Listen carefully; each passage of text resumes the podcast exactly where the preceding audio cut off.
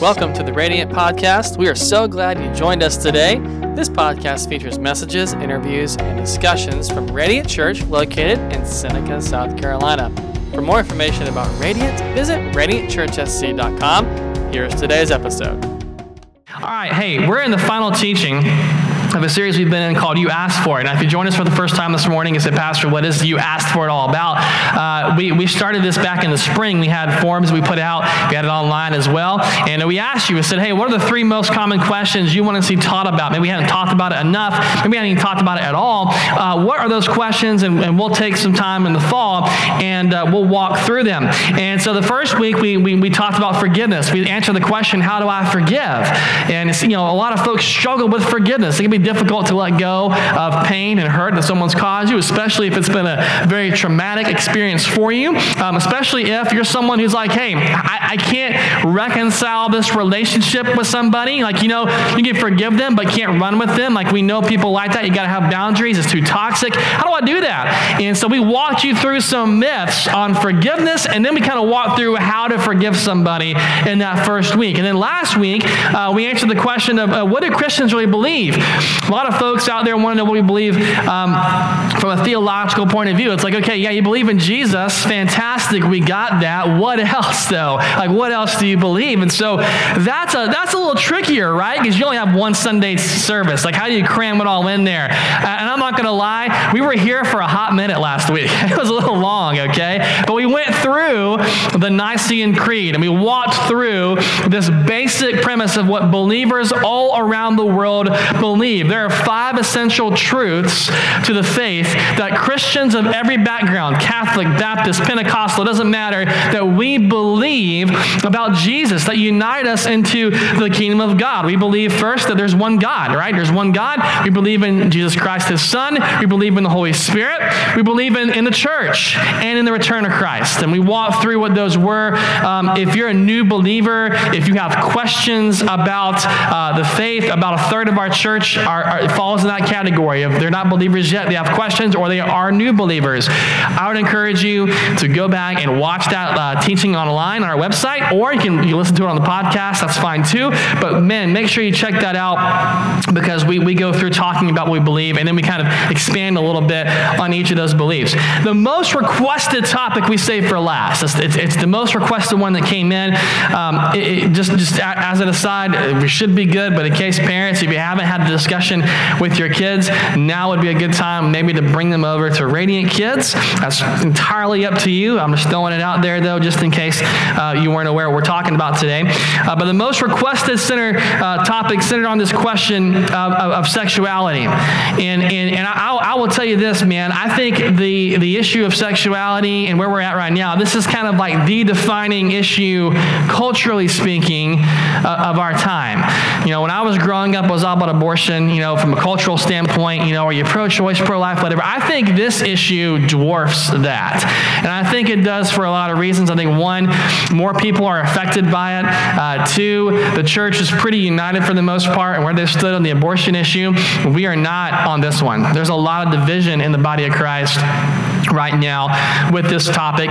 It's really important that we, we address it. And so we're, we're going to talk about what is God's design for sexuality. What is God's design for sexuality? The number one requested topic that we teach on uh, was this right here. So I want to start by kind of setting the framework that we're going to operate in. These are ground rules and they're important. Okay? Here's the framework we're going to start with. Uh, number one, this is not a political issue. And I know that's tough for some of us to probably listen to today, but this is not a political political issue, okay? Uh, I believe it's very much a spiritual issue. Now, there's politics being played. You have two political parties that right now, as we speak, are setting all kind of policies in place. But this is a very much a spiritual issue, not a political one. I'm not going to advocate for any one party or policy over the other. I'm going to do everything I can to give it to you straight from the Word of God and be as, as, as truthful as I can with what God's Word outlines. And I will just tell you, I always like what God's word says. Can I tell you that? I just don't. Now, it doesn't mean that I have the, the, the freedom to change it because I don't have that freedom either. I still adhere and follow what, what the Lord instructs us to do and what He teaches, even if I may not like it all the time. And, and so this is definitely one of those cases. So we're going to talk about sexuality in the confines of God's word um, and, and, and really from the perspective of what is God's design for us physically, emotionally, and spiritually because it's more than just a physical act. Um, sexuality encompasses the whole of the person their emotions, their mind, their spirit. It's, it's, it's everything. And we're going to talk about this from, a, from, from the confines of how God made us and created us in, in that way. Uh, it, it's definitely a lightning rod for sure. And probably everybody in here at some point this morning will have something they don't like that I'm going to say. it's, just, it's just fine. I'm okay with that. I think the Word of God, when it cuts to you, and it cuts to me as a pastor even, I think when it cuts to you, uh, there's, there's things that are like, wow, I, am a little bit offended by that. You know, Jesus offends a lot of people. The Word of God does that, but I, and, and, I'm going to stick to it. I, I, think churches should be talking about this stuff. A lot of churches don't want to touch it. They don't want to get near it. I think we should. I think we should lead on this issue. I think we should have answers as best we can for these questions that are difficult to ascertain. Uh, so we're going to spend some time talking about it. Before we dive in, though, I also want to make sure that uh, we acknowledge this is not, this is very complex. You know, this is not a black and white issue. And I think a lot of us think sometimes it is. It's black and white as far as God's truth goes. It's very gray in how you apply it and love and, and treat people. Uh, and, and, you'll see as we talk about this this morning what I mean by that. We'll kind of unpack this a little bit. Uh, but, it, but it's a pretty complex thing, okay?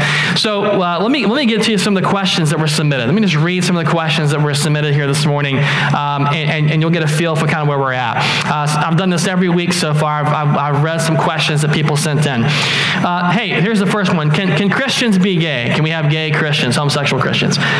Why would God make a man who believes they're a woman if gender is binary.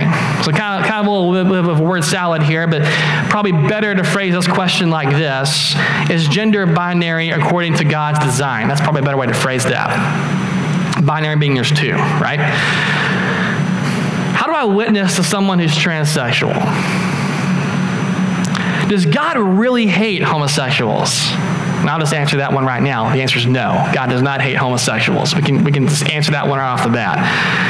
The last one kind of gets to where we're going to be at this morning is we're going to cover this in a very broad spectrum. Can you teach on a biblical worldview of sex? What's a biblical worldview behind this? So we're going to encompass kind of a, a, a broad stream here today. So here's what we're going to do. I'm, I'm, I'm going to bring us on this journey, do a lot of teaching here today, all right? And we're going to start with this basic premise that I think we can all agree on in the room. I think it's very important. We want everyone to know Christ, right? We want everybody to know Jesus, and we want them to walk free from abuse and addictions and all the snares that darkness will set out for them. And we would say, man, we want people who are struggling with their sexual identity or issues to find what, uh, the, the hope and freedom that they can find in Jesus. We would want them to experience that. So, why? Why do Christians struggle so much with this topic? Now, I used to say and, and believe we struggled a lot with the topic because Christians just were not sure how to respond. Like, how do we, how do we, how do we, how do we answer this, uh, you know, effectively? And I don't know if that's entirely true now. So, where we are in 2023, I, I don't know. The world today is vastly different than it was five years ago, 10 years ago, right? And there are a lot of competing. Um, I don't know what I'm, the word I want to use, but uh, points, we'll say, maybe. Tensions. Tension's better word. There's a lot of tensions that Christians feel from a myriad of different sources, and it frames how we answer this question. So I'll start with this. One's politics, right? We, we feel a lot of tension with our politics. It seems right now, I think the American people are not there all the way, but an increasing number of people are, are, are doing this. You pick a party, right? Democrat, Republican, whatever. Now, we talked about this last week. They're both going to be in heaven buddy. So, but nevertheless, you pick one. And what we see right now is that people pick a party and they're all in It doesn't matter what that party says or stands for, we're going to agree with them and fight for them and get them in office. Whatever is true is true according to the party. And I see that on the left and I see it on the right. And more and more people are kind of going in that direction. So there's a lot of pressure that says, man, if I talk about an issue like this, it needs to be in lockstep with whatever political association that I have. There, there's tension from education depending what school district you're a part of or what college you attend, a certain position gets hammered into you that you have to have and you got to take. Like you need to be in this particular position, or it may affect your standing at our at our institution. Right? It's corporate, so you're seeing businesses now having positions of tolerance uh, that are that are far more explicit. If you're not on board with anything in the LGBTQ plus community, it's going to be difficult. You might get passed over for a promotion. Uh, you might have a, a, a, very difficult work environment that you're a part of. Uh, it may make the interview process uh, a place where you're like, you know what, I like this job, I, but but I, I, don't know if I can go there. I've got a younger brother who he, works in HR, human resources, and and and he, his company folded, and so he was looking last year for a new job, and he had several interviews lined up. He got to the final round of multiple interviews, and it came down to what, what his stance was if he would agree to their DEI policies, which is diversity, inclusion, and equity, right? Which covers this kind of stuff we'll talk about today. And, and for him, the deciding factor, he actually pulled his name out of most of them because he said, Man, I just can't. I can't sign off to some of these views, and I can't, I, I will violate my conscience and my spiritual, I, I just can't. And so he walked away from almost half a dozen jobs because he couldn't embrace that. It's, it's entertainment and marketing for decades. entertainment and marketing for decades, 20, 30 plus years, right, has really hammered this idea that you need to accept certain positions when it comes to sexuality. And if you don't, you're a homophobe, you're a transphobe, you're whatever. It comes from church. If you grew up in a church that was much more conservative, right, um, you almost have this default position that says, well, if you don't live by God's standards and adhere to God's standards, like you're doomed for hell, buddy. Like that's all there is to it. It's super black and white and very like hard, and there's not a lot of bends. And the problem with that is you kind of lean more on the judgmental side, don't you? Think Christians just aren't sure how to respond because of all these different sources of tension that, that you feel. Like, where do we land on this? Someone's going to be unhappy. Someone, it, it, it, can make my life miserable. Like, what do I do with this thing? And so here's what I want to talk about today. I, w- I want to show grace. I want us to show compassion, but, but we have to stand in truth as well. And, and, and I think one of the dangers we, we can embrace is, is, is we'll take something where there's tension and we'll decide we're going to go to one extreme over the other. You know, in Scripture, whether it's passages and verses, whether it's doctrinal points in theology, there's a lot of places in Scripture where there exists tension, where the Bible does not fully answer one way or the other on something. And what a lot of folks tend to do is they say, well, I believe it says this, and they, they go to one extreme or the other extreme, when really you should let that tension stay in place. Let it exist. Leave that tension there. It's there for a reason. So leave the tension alone. Now, when it comes to a topic like this, what's our tension? Grace and truth. That's our tension. You can't be all truth because then you're too judgmental and there's no grace. But you can't be all grace either. If you're all grace, then there's no truth. And how do you how do you really effectively talk to somebody about God and sin and forget? How do you do that? You have to have both grace and truth. Why? Well, the Gospels tell us that when Jesus came, he came in grace and truth. Christ came with both grace and with truth. That's the tension that we have have to live our lives and that we walk in.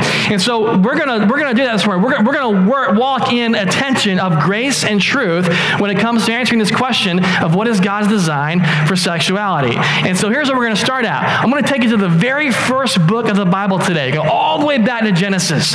Go back to Genesis. First book of the Bible, first chapter of the Bible, Genesis chapter one, because Genesis one and two they give us a big picture and a small picture of what God's design for sexuality is like. So want to take you to Genesis 1, verse 27. Genesis 1 27. So God created human beings in his own image. Now, the image is important. We're not talking just physically. There's a spiritual component. There's an emotional component to it, right? We laugh, we love, we get jealous, we get why? Because God has all those emotions as well. It's implanted inside of us. So He makes us into His own image. In the image of God, He created them, male and female. He created them, and then God blessed them, and He said, "Be fruitful and multiply, fill the earth and govern it, reign over the fish in the sea, the birds in the sky, and all the animals that scurry along the ground." Okay, hey, first truth, right? First truth about God's design for sexuality, it's this one right here. Every human being, every person is created in the image of God. Everybody. We are all made and created in God's image. That, that should really sink in today. I, The, the first step of dehumanizing somebody is to look at them as if they were made just from dust.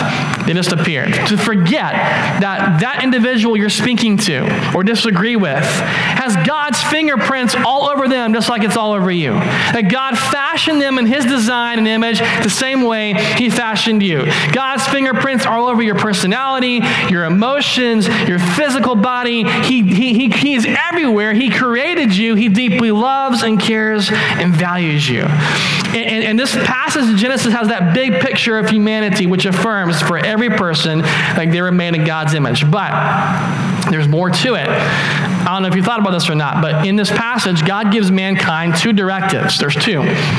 One, he tells man, rule over creation. That's, your, that's, that's Adam's job, is to rule over creation. Be that caretaker. Notice it's not creation ruling over man, man rules over creation. Okay? I, they're, they're, that's another topic and discussion for another time. But our job is to be caretakers and rule over what God has made, not the other way around. Two, he gives this directive of reproduction multiply, reproduce. Okay? Multiply, reproduce. That's what happens in the next chapter is a microcosm of God's design for sexuality, okay? We get a small picture of, of Adam here. See, every creature is made with this ability to reproduce except for man. Man can't do it. All the animals can do it. You know, they, there's there are plants that can do that. Now there are certain animals that can't. Like I, I, I realize this. There are hermaphrodites that are out there, but let's be real about that for a moment. They're invertebrates, right? Snails, slugs, that kind of thing. Most of them are parasitic. The overwhelming majority of God's creation involves reproduction with two similar yet anatomically different partners. Okay? And so what happens is that Adam by himself, he can fulfill the first directive. Adam can rule over creation with no problem. What Adam can't do by himself is he can't carry out that second directive that God gave to reproduce and multiply. He can't do it. So what does God do? He creates a partner for Adam. Adam falls into a sleep. God does the first surgery, right? Cuts him open, pulls the rib out, and, and he creates Eve from Adam. So what was once impossible for him to do, he can now do. And so this partner, Eve, assists Adam in ruling over creation, and she allows for reproduction and multiplication to take place. He, he names this woman Eve. We're going to come back to why her name is important. You may never have thought about this before, but we're going to come back to why it's important here in a second. But Adam in, in, in Genesis 2.23, he says, and what I always picture to be like Shakespearean vernacular. Just if you imagine this for like, it's like a perfect scene. At last, this is bone from my bone and flesh from my flesh, and she'll be called a woman because she was taken from man.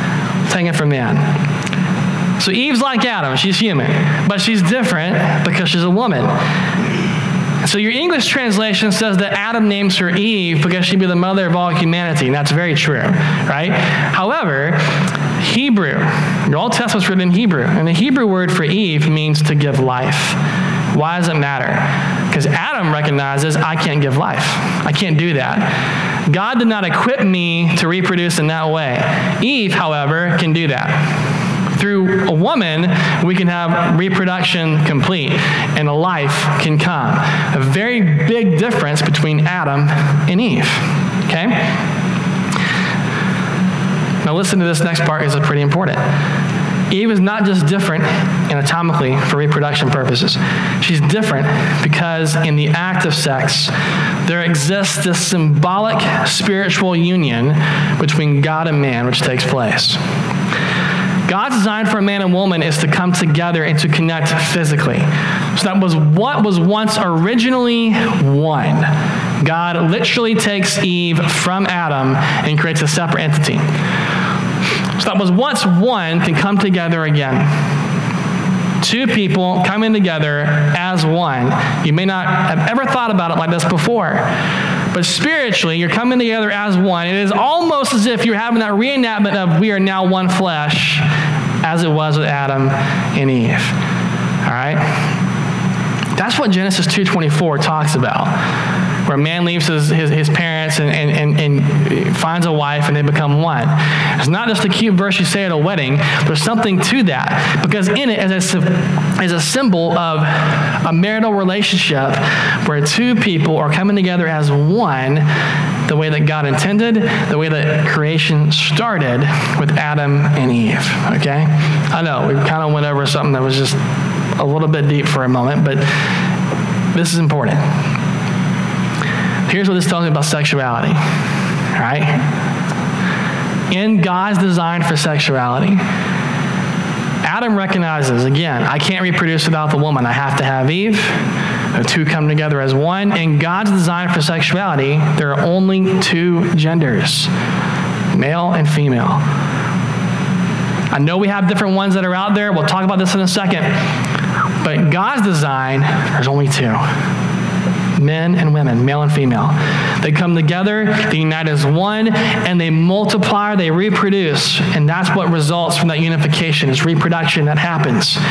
So God produces this union physically, psychologically, emotionally, spiritually between a man and a woman, and that has been his design from the very beginning, going all the way back to the book of Genesis.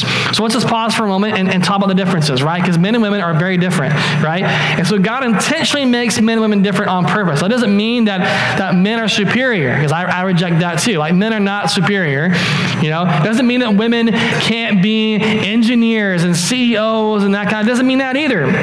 What it means is that at our natural core, we as created beings are built and designed by our Creator differently. We're just different. And that's not a bad thing or an oppressive thing. That is a fact. It's a fact that stems from creation itself in Genesis. God made us different. Now, here's the other thing, too God called all of his creation good. What does it mean when God says good? When he says good, it means it was perfect, it was in its intended state that he, he designed. Before sin comes into the world, the way that creation operated was as God intended from the beginning, that perfect state of shalom, as things should be, that everything is wholesome in the way they should be, right? And so God says it's good. Now, I recognize today that, that there is gender dysphoria out there. That's a real disorder that people suffer. And I, I will tell you, man, that my, I, I feel for people who struggle with that disorder, that, hey, I feel like my whole life i have been a, a, man, but I'm stuck in a woman's body. Or I feel like my whole life I've been a woman and I'm stuck in a, in a man's body. And I feel for folks like that. Here's the thing God doesn't make mistakes. God doesn't make errors. God has called everything He's made, including us, He has called it good. There is an intent behind, there is purpose behind that. It's not our job to undo or an attempt to undo what God has already made and said, this is good. Now, a really tough passage I'm going to read to you in a second from Romans 9. A lot of truth here in this passage, though, that I want you to sink in. Romans 9, 20 through 21. Who are you, a mere human being, to argue with God? Now look at this. Should the thing that was created say to the one who created it, Why have you made me like this? Right? When a potter makes jars out of clay, doesn't he have the right to use the same lump of clay to make one jar for decoration and another to throw garbage into? Say, Pastor, I don't like that, right? That, would, that, that, that implies that God made some people to have this great, wonderful life and things go well on earth, and some folks don't have. Yeah, yeah, that's, that's true. I don't know why I'm born in America. First world problems, you know. We got all kinds of first world problems here in America that we worry about. And people over in, you know, different parts of the planet, they're hoping they can just eat tonight, right? Like, I don't know why. I'm not God. But God designed it that way. God, God created me that way. He put me here, He put them there. It is not our job to look at God and argue and say, You should have done this with, with me differently and should have done that with me differently. No, God has the right as your creator to create you how He designs and place you where He's going to place you. It's a hard fact because we live in a world where we just want everything to be made right and to be fair and to be equal. God is not fair and God is not equal, but God is also just. He is just, and there is a difference. I don't want to go too far down a rabbit trail today, but I want to just touch on this for a second. When we say that God is just, He doesn't, you know, there's not going to be equal outcome for you. Just means, look, here's, here, you got an opportunity to come to faith, to have salvation, to have forgiveness. And once you're presented with that opportunity, you have a choice you're, you're going to make with that. I'm going to say yes or no. Regardless of your background, regardless of, of, of, of your income level and where you're at, like when, when that's presented to you, you have a chance to say yes or no to that. And those who have said yes to Christ, then you're spending eternity in accordance to the Word of God. You're in the kingdom of heaven forever, and, and it's great. And for those of us who would say no to that, we're, we're spending eternity separate from the Lord. But God is just that He has a, a plan designed to defeat evil, to forgive sin, and to give you an opportunity to encounter that. Instead of affirming biological falsehoods, which can result in disastrous consequences that we have not begun to quantify. Think about this. We have not studied this. We do not know the effects of what we are doing right now by affirming people of different genders when they are not born that way. We have not done long range studies yet on this. We've got a few things out there, but nothing really that's, that's been long enough concrete. We have no clue what we're doing to future generations right now with what we're messing with. Instead of doing that, you know what we should do? We got to love them, we got to pray for them. And we got to stand with the truth. Hey, I feel you. I feel where you're coming from. Can I tell you, though, God loves you. He's created you this way for a reason, for a purpose. I believe the closer you'll find your, your walk, the closer you get with your walk with Christ, the more of God's purpose you're going to unlock in your life. See, God's picture for sexuality, specifically for marriage, it's a reflection of our relationship with Him through Christ. Look at Ephesians 5. As the scriptures say, a man leaves his father and mother and is joined with his wife. This is a quoting Genesis 2 24, and they're united as one. It's a great mystery. But what is it? It's an illustration of the way Christ and the church are one. This shows how we're together. We're one. God's desire for men and women is to come together, especially in marriage, and it reflects the spiritual union that Christ has with the church. Two different but complementary entities that come together. The church is not the same as Christ. Christ is not the same as the church, and yet together we're one. God's design from the outset is to create humanity for, for men and women to reproduce, to do so in a, a marital relationship with Him at the center. I'll talk about this here at the end. And to symbolize a spiritual union through the physical act of sex. So God's design features two genders coming together, which makes that possible. Our culture today categorizes somewhere in the neighborhood of 90 plus different genders that are out there. I can only reconcile two male and female. It's the only ones I can give you.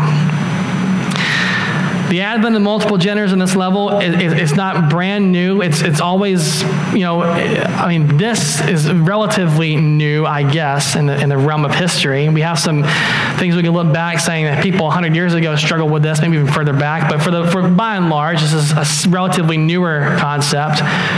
Here's what's not new, though. What's not new is that the enemy because we believe in a real devil and a real enemy, that the enemy has tried from the very beginning to thwart what God has made. Right? And he seeks to stop what God calls good.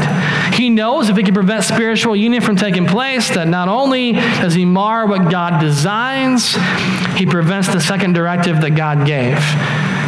The second directive was what? Was multiplication. He can prevent that. Not only has every person been made in God's image, here's the thing every person has God given potential. Every person has God given potential. And you have that from the moment you're conceived. From the moment it's there, conception happens, there is potential that God has for your life. Listen to what God tells the prophet Jeremiah, Jeremiah 1 5. I knew you before I formed you in your mother's womb. Before you were born, I set you apart, and I appointed you as my prophet to the nations. Now, what does that tell me, man? It tells me a couple of things. One, in God's design, He's always known you. About that. Before you knew God, God knew you. And God has always known you. He's known you from the beginning of time. He's known who your personality would be like, where you would live, who your friends would be. God, God has known everything about you. Two, it tells me that God has purpose for you. God has a purpose for your life. Not only does God have a purpose for your life, and I don't have time to get into it today, but I really I could take you there later to Ephesians. I, I, I believe this that God has your purpose designed first, and He forms your life around it, not the other way around. He's got your purpose and your reason for being, and then he, he forms your life to fulfill that purpose that He has for you.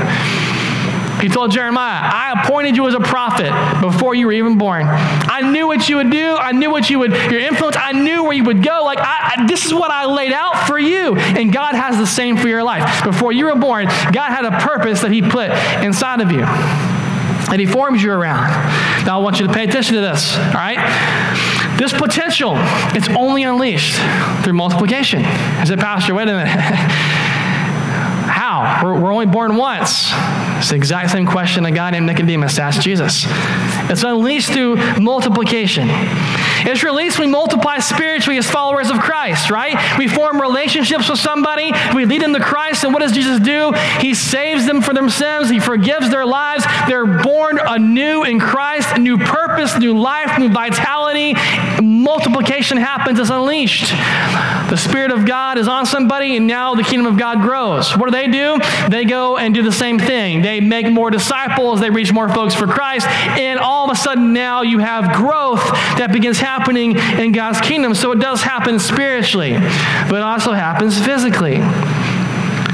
The enemy has tried to stamp this out from the beginning. Now, we know all about spiritual attacks to stop folks from multiplying, right? The enemy's pretty clear about that, trying to prevent you from, you know, reaching folks for Jesus, trying to prevent you as someone who might be on the fence here today, like, well, I don't know if I believe in God or not. He's trying to prevent you from doing that kind of thing too, saying yes to Christ. We've known about that. But he also has tried to stamp it out physically, all right? He's trying to do it physically. His goal is to stop God's design of intimacy, which stops multiplication. And if multiplication is prevented, the potential that God has embedded in every person is stopped. Let me share something with you this morning that some of you in the room may not agree with here today, but I'm just going to be very honest and front with you about this. I'm, I'm pro life.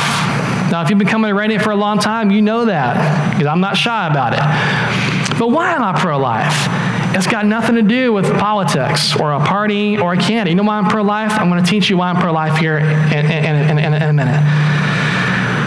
I'm pro life because of my faith. Many of our, you know, it starts off as a spiritual issue where the enemy tries to stamp out multiplication. I don't know. I don't believe in coincidences.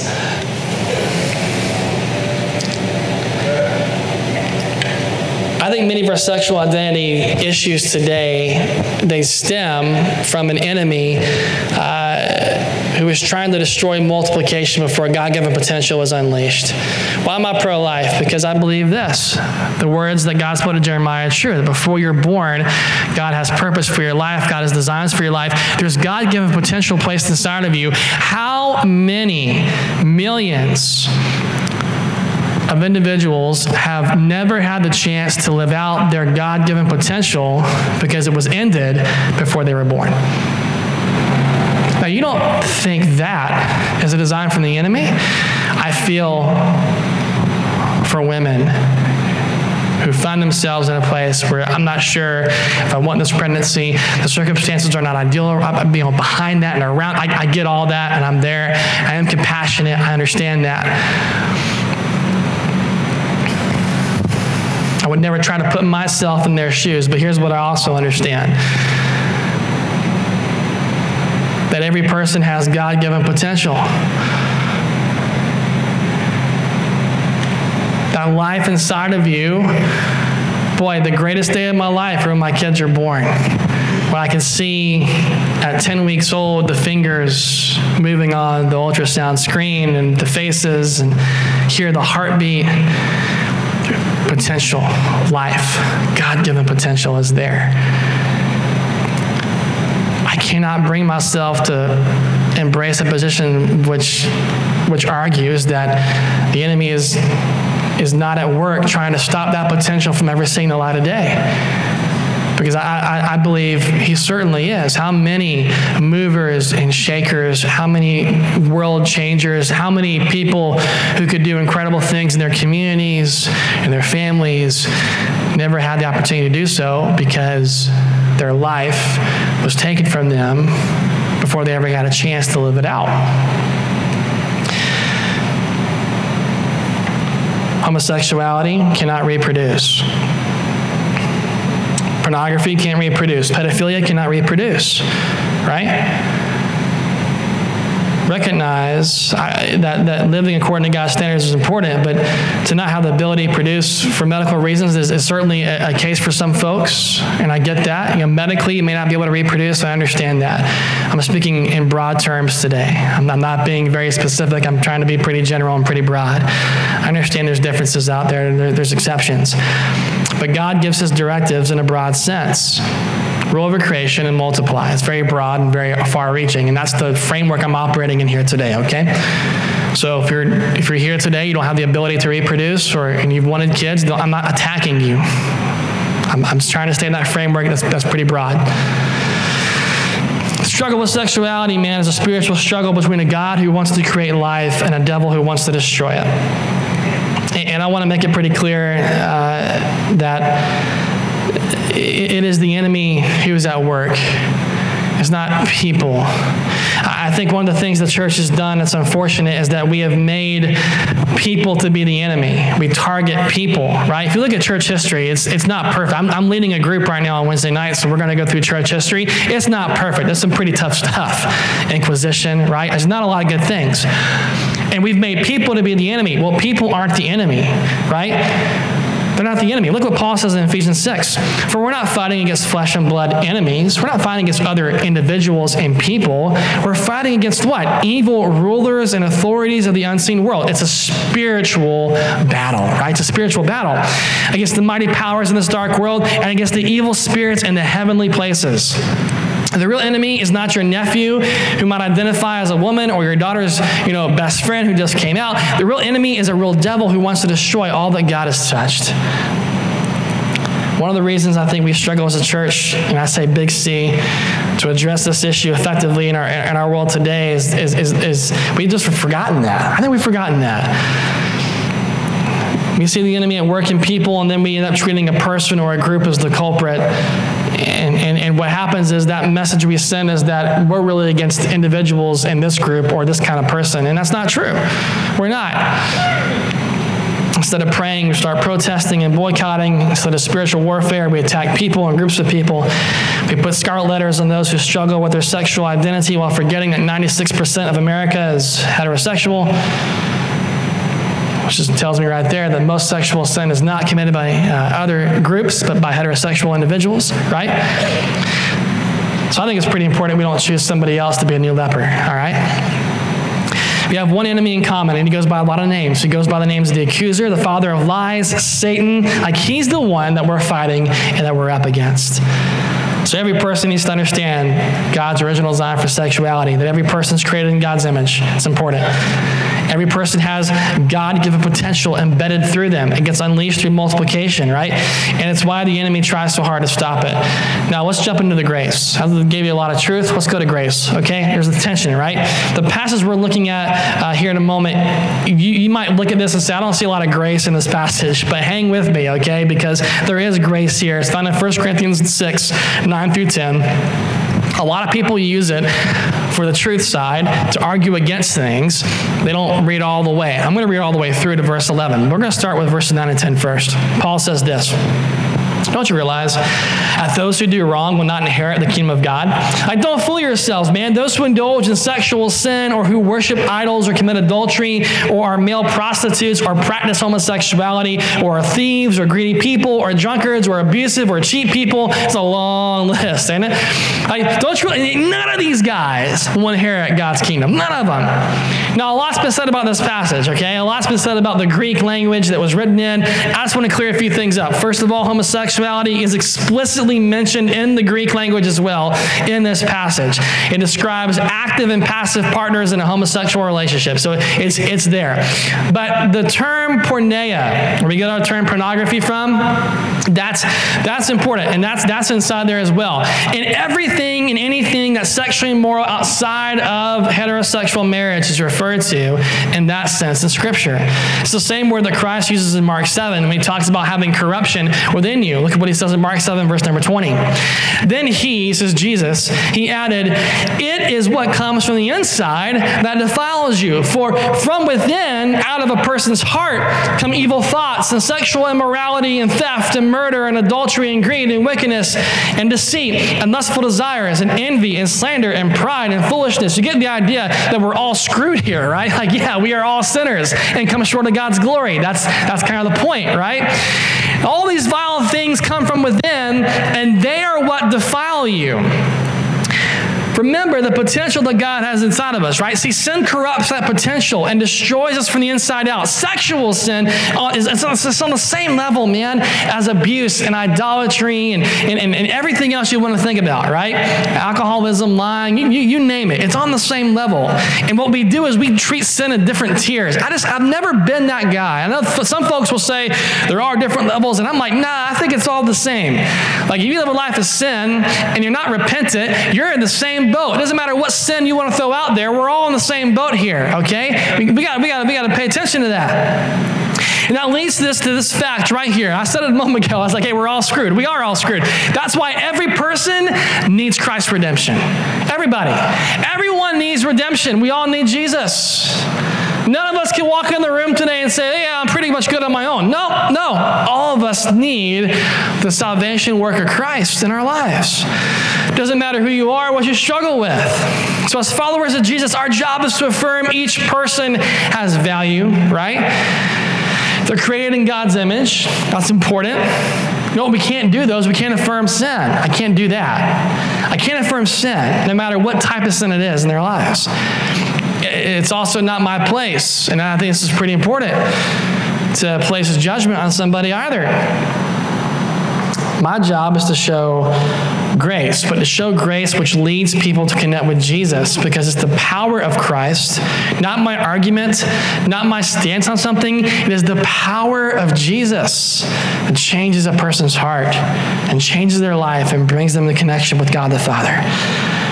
The same God who broke the curse of alcoholism is the same God who can set free somebody from sexual sin. I said a moment ago, this, this passage in 1 Corinthians, a lot of folks like it, and they, they use it to justify all kinds of stuff. You know what a lot of folks don't do? They don't read verse 11.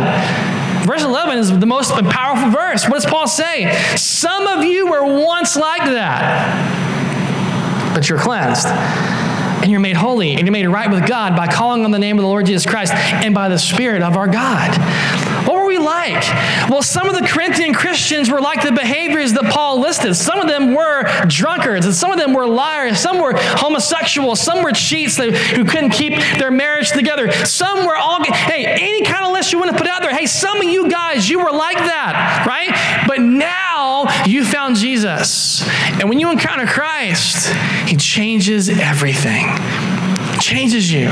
You're never the same. The inside out. You don't identify yourself as, you know, hey, I'm Bob, I'm a lying Christian today. I'm a drunk Christian. I'm a gay Christian. No. You know, what we are? We are redeemed. We are saved. We are set free. We are redeemed by the blood of Christ. We are set free by Christ. We have hope and forgiveness and life in Jesus Christ. Your identity is not found in what you were and who you were before Jesus, is now found in who you are in Christ and who you are in Jesus. He's embedded supernatural, God given potential inside of you before you were ever conceived. You were created in God's image with God's fingerprints all over your life, just like all of humanity. You're in the same boat. You need a redemption too. We all do. God's design for sexuality that you live to be the man or the woman that God has created you to be. Now, here's where we're going to address the other side because I talked about it a second ago. This is not all about where you fall in the LGBTQ plus spectrum here. I mean, sexuality deals with pornography, deals with heterosexual sin too, right? And his design is for you to engage in sexual standards that he sets in heterosexual marriage. And, and this is going to make me sound old school. and, and this, some of you in the room, you won't, you probably disagree with me about it. You won't like it. It's fine. But I get this question a lot from people. Well, why, why can't we just live together? Can't we just do that? Why, why, why can't we express our love sexually with the right person? And I could answer this question so many different ways. Uh, my position is not a favorable position. I'm in the, the vast minority at, at this point now in our culture, even within church circles. But I, I, I, thought about how to answer. I'm going to answer it like this today. I, I want you to think about this idea of, of, of getting involved sexually before you're married to somebody, okay? Think about it like this there's no commitment made before you and God that binds you together yet, right? It doesn't exist, hasn't happened yet. Okay? Uh, you, don't have it when you're dating. Uh, you don't even have it when you're engaged yet. You know, because you, you haven't taken those vows before the Lord yet. You haven't even gotten that far spiritually yet. See, what we do is we, we look at marriage as an institution that we physically have to do something to. God looks at it through a whole different lens. God views it through a spiritual prism. Spiritually, are you right before me? That's, that's the way that God views this thing. It's not about the ceremony and all that kind of stuff, it's about where you're at spiritually. You're free to walk away without any consequence long term. And, you know, I, I, get it. Like if you're engaged with somebody and the engagement gets broken off, it, it's heart wrenching and there's all kind. But you know what? Long term, okay, you're fine. Especially if kids aren't involved, like you're good. It's not the same as somebody who's been married for 10, 15 years, they get a divorce, right? Those long term impacts are entirely different. Why? Because there's a different type of commitment that takes place once you get married from where you were before. And you have to ask yourself this question. I think it's an important question to ask. Do you want to fully give yourself over to somebody who they may love you now or be with you now, but they're not fully, wholly committed just yet? Who can walk out of your life as quickly as they walk in? Do you want to do that?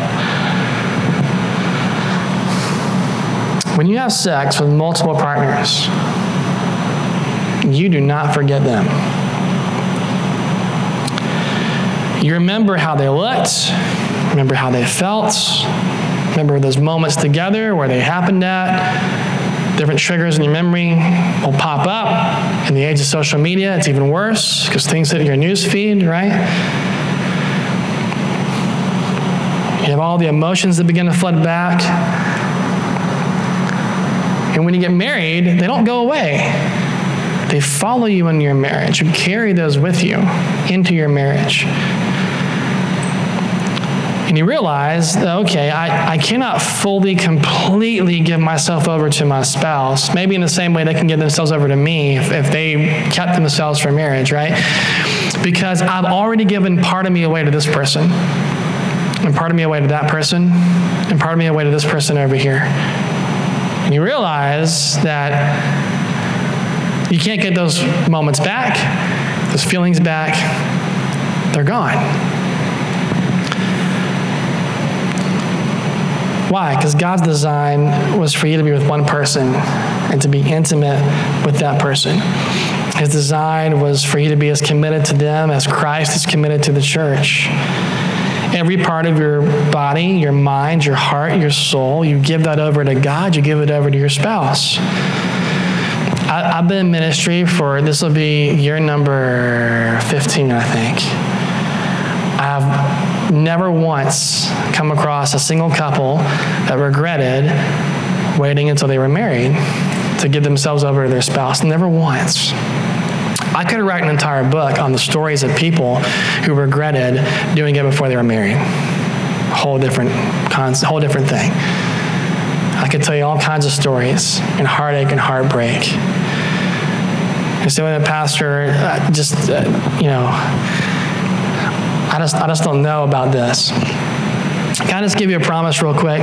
If you're here today and this is kind of how you're living and what you're doing, kind of, kind of talk to you as a pastor for a moment. I know this whole series we've gone long, but if we're going long again today, just listen to me real quick. I, in dealing with people who are living together or, or you're, you're sexually active in your relationship, I've never called people out. I've never told them they're going to hell. I've never done those things. Um, I've always given people an opportunity hey, you should pray about it. Most of the time when they take me up on that, you know what happens? The Holy Spirit convicts them. And they come back and they say, Pastor, what do we do? I said, Well, uh, God does not care about your ceremony. Uh, the ceremony is cool. God doesn't really care about that. God cares about your spirit. Let's do this. Let's get married. Right, right, right here? Absolutely. Do it in my office. Let's get married, plan your ceremony, have your thing. Why? Because as far as God is concerned, your heart and your spirit need to be alignment. Everything else, celebrate and have fun and go crazy. But let's get this part done first. I've had a lot of couples I've done that with over the years. We've had couples in this church, multiple couples in this church who live together since we started. In every conversation that I've had with them, I've told them the same thing. I don't I can't condone what you're doing. I don't love you any different. I don't look at you any different. I'm still here for you. I'm still your pastor. And my prayer is that the Holy Spirit will guide you in the right direction. You know why? Because I can't force you to make a decision. Only God can, can, can convict your heart, and only you can make your choices. I can't do it for you.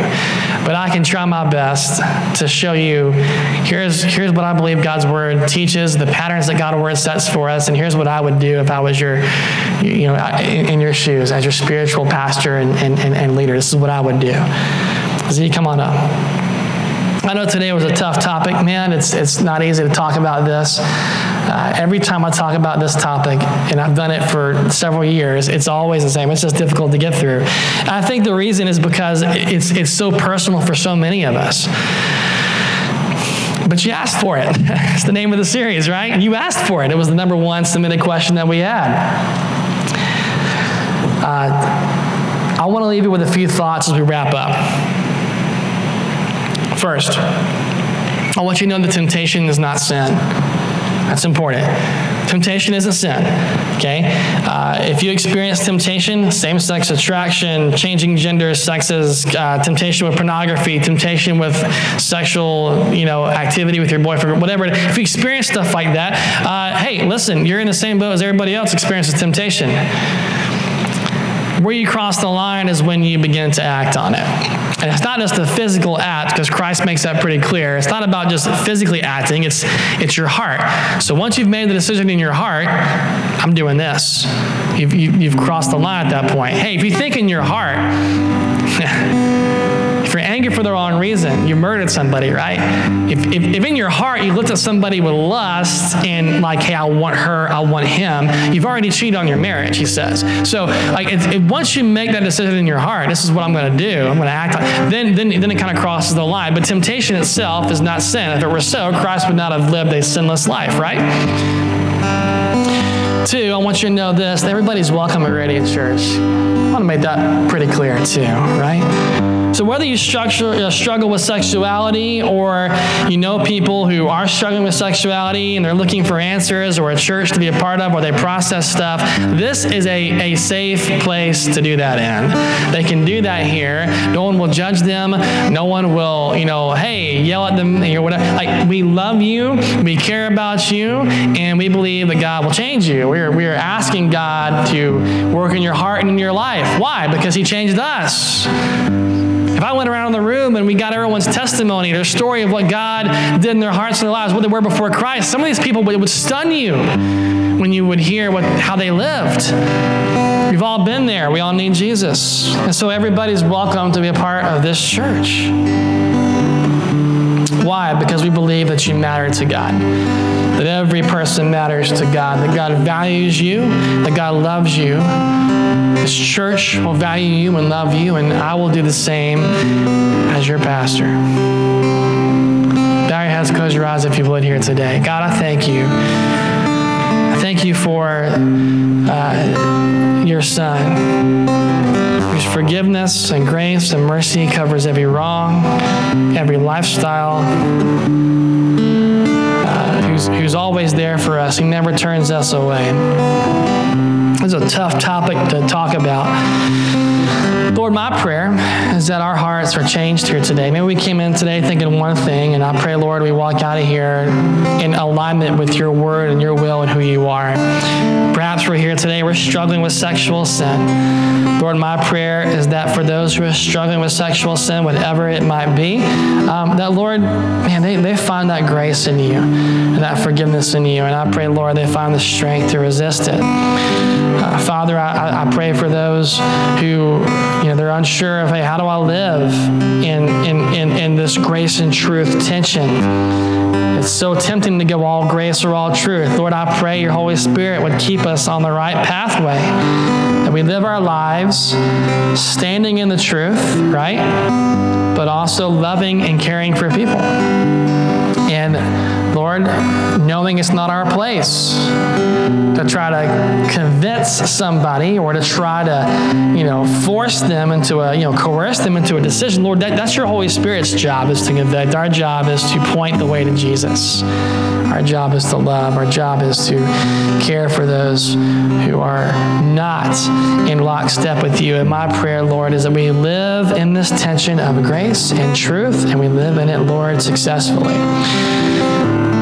thank you that you have parameters and standards that you set for us, not because you don't love us, but because you do love us and you want what's best for us. I thank you, Lord, that we all have God given potential. Every person in this room has God given potential. They have a purpose, there's a reason they're here, God, and you, you have something you want to unleash in their lives. And I pray, Lord, they, they live to that purpose, they discover that purpose in you, and uh, do incredible things for your kingdom and your glory as a result of that.